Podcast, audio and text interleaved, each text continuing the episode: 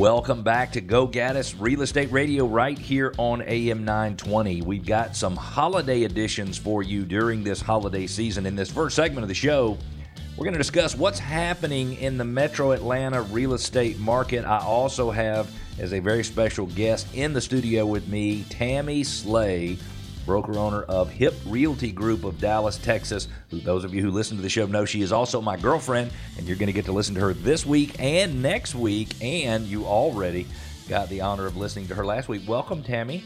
Thank you, Cleve. Thank you for being here. Thank you for including me and inviting me. I appreciate that. Yeah, I heard you just took a trip to Hawaii. I did. 2 weeks. How was it? It was amazing. I mean, I don't know if there's another word. There's all kinds of words. Otherworldly, majestic, all of the above. So, you know what I was thinking about, Tammy? And so, did you go with anybody special? Yes, I went with you. Oh, okay, good. So, I have never been a really, really good one for taking time off.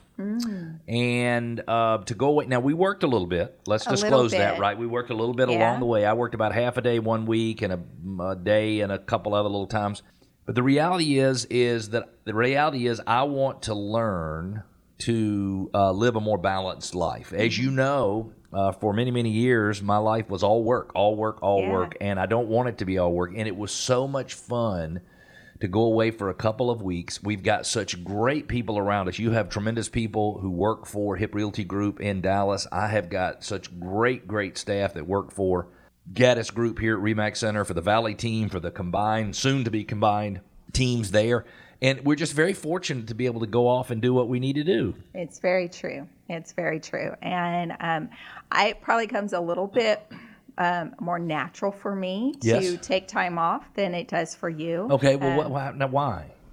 I don't know. You're a hard worker. You're driven. I am. You are driven by success, so why? But probably because I look at work as work. Yeah. And I think there's aspects to work to you that you really enjoy. Oh, that's so interesting. Yes. So work now, to me is work. Okay. Did you learn that on the trip, or did you know that before? I knew a little bit of it before, but seeing you in work mode on the trip, I could tell there was, there were times where you were excited and you were in this zone and you were digging in and you really wanted to dive into some of the work pieces that you were, because you're creating some amazing things right now. So I could tell that work to you isn't necessarily work to most people, because there's parts of it you really enjoy.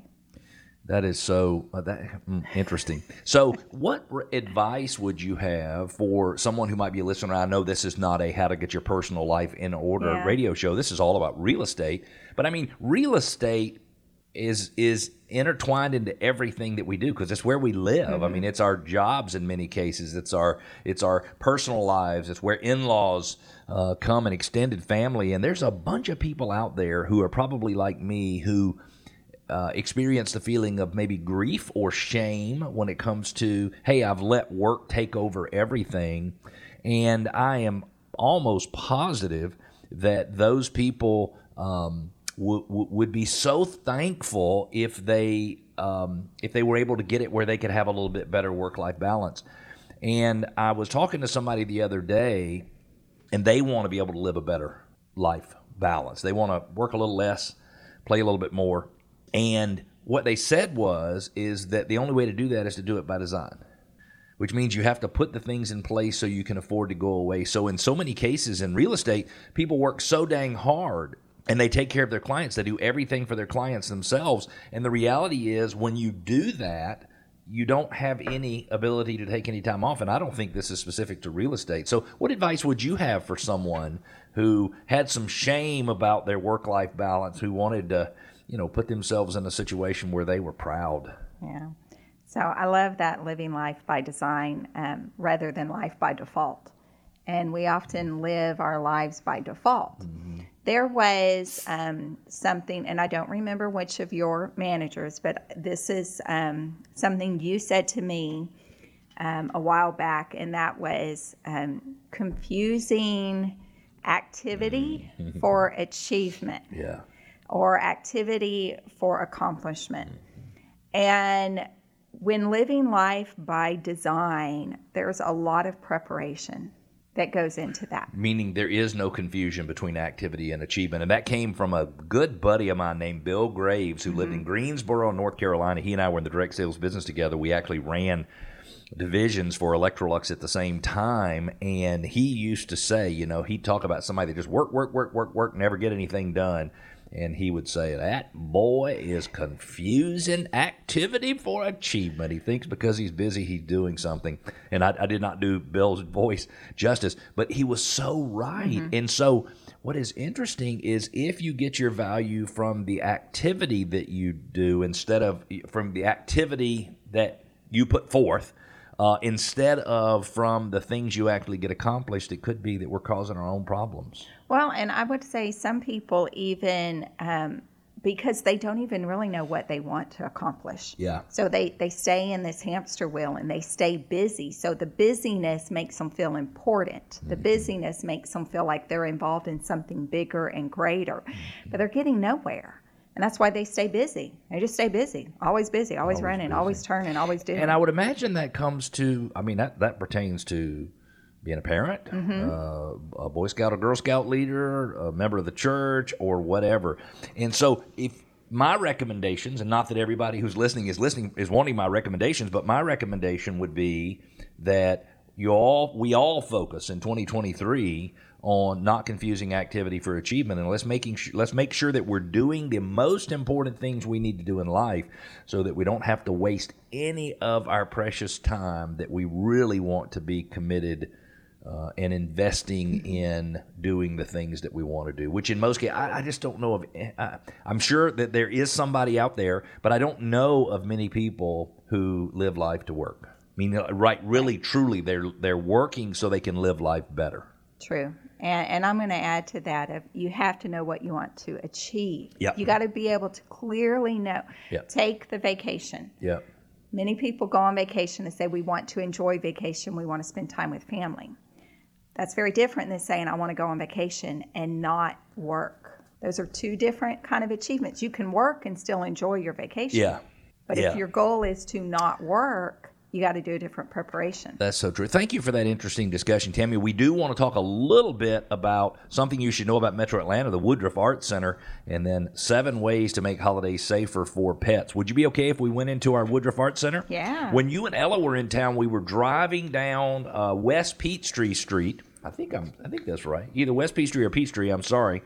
And we drove by the Woodruff Arts Center, and I showed it to you. This beautiful white building, just so elegant off to the right. Well, that originally opened in 1968. It was originally called the Memorial Arts Center. It was established as a tribute to 130 Atlanta arts patrons and crew who died at Orly Airfield in France while journeying home from an arts tour in 1962. The Arts Center is home to 3 renowned artistic institutions, the Alliance Theater. There's also, I think there was something there called the Academy Theater at one time. I'm not sure if it's still there. The Atlanta Symphony, and you and I have been to 2 symphony events down there in the last year, and the High Museum of Art. We've never been to the High Museum of Art, so it's something we definitely need to do sometime soon. You agree? I agree. So if you're looking for something that you should experience in Metro Atlanta and you have yet to experience it, and you want your life in Atlanta to be complete, or fuller, or more rewarding, or more fulfilling, go to Google, type in Woodruff Arts Center, and figure out if you want to go to something at the Alliance Theater, the Atlanta Symphony Orchestra, or the High Museum of Art. Tammy, you have a dog. I do. What is your dog's name? Charlotte. I have 3 dogs. Now, your dog is a big black lab. Yes. And she will eat. She is always hungry. Oh, and she will eat anything. I saw her. She had a water bottle in her mouth, like she was drinking a water bottle, like holding it from the right end and everything. Oh, she can unscrew a water bottle. Oh, she can? Uh-huh. She can. She can unscrew. She puts her teeth, she holds it in her paw, and she does her mouth like that and unscrews it. So I have 3 dogs. Your favorite of my 3, just because he looks like Charlotte, is Ace, my big black lab. Now, he's a lot older than Charlotte is. He's 13, Charlotte's 7 or 8. 7. And so last year, or maybe the year before, I bought peppermint bark. Last year. Okay. To give away as Christmas presents to my neighbors. Yes. I had 13 of them. I don't even remember what the number was. I came home one day, and I didn't have 13. I had 12. Right. And then I came home the next day, and I didn't have 12, I had 11. And I came home the next day and I didn't have 11, I had 10.